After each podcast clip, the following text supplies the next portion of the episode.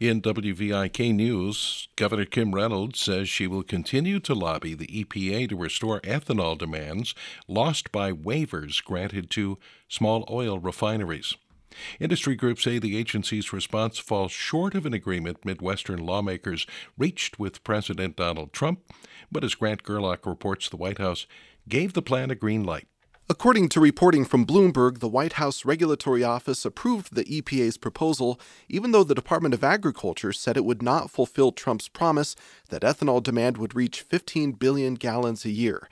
Governor Reynolds says Trump's deal with lawmakers from Iowa and other farm states would reach that threshold, and she believes the president is still committed. His intent and what he relayed to us is to make sure that that happens. And so now we have to hold Administrator Wheeler accountable and make sure that they get that done, and that's what we're going to do. So far, the EPA is not backing down from its proposal, saying it also achieves what President Trump promised. I'm Grant Gerlach, Iowa Public Radio News. Now that the Davenport recount's over, absentee ballots are available for all precincts in Scott County. County Auditor Roxanna Moritz says the deadline for requesting absentee ballots and voter registration forms by mail is 5 o'clock tomorrow. Ballots for all precincts for municipal and school board elections are also available at the auditor's office Monday through Friday. Voters also have access to a new mobile app called Where You Vote Scott County. The app tells residents where they can vote, and what their specific ballot looks like. The app is free of charge for both Apple and Android devices. Election day is Tuesday, November the 5th. A Moline woman and her son have just completed a 5-year project to record the history of her family.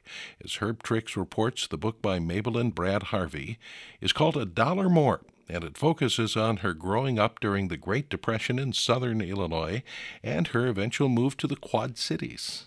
Now 90 years old, Mabel Harvey helped bring up her 6 younger brothers. And I said, we were so poor we didn't realize there was a depression on. We didn't know we were as poor as we were, I guess, until we got older. She writes the family moved often during her childhood in Franklin, Hamilton, and Saline counties, wherever her father could find work, including Thompsonville and Benton.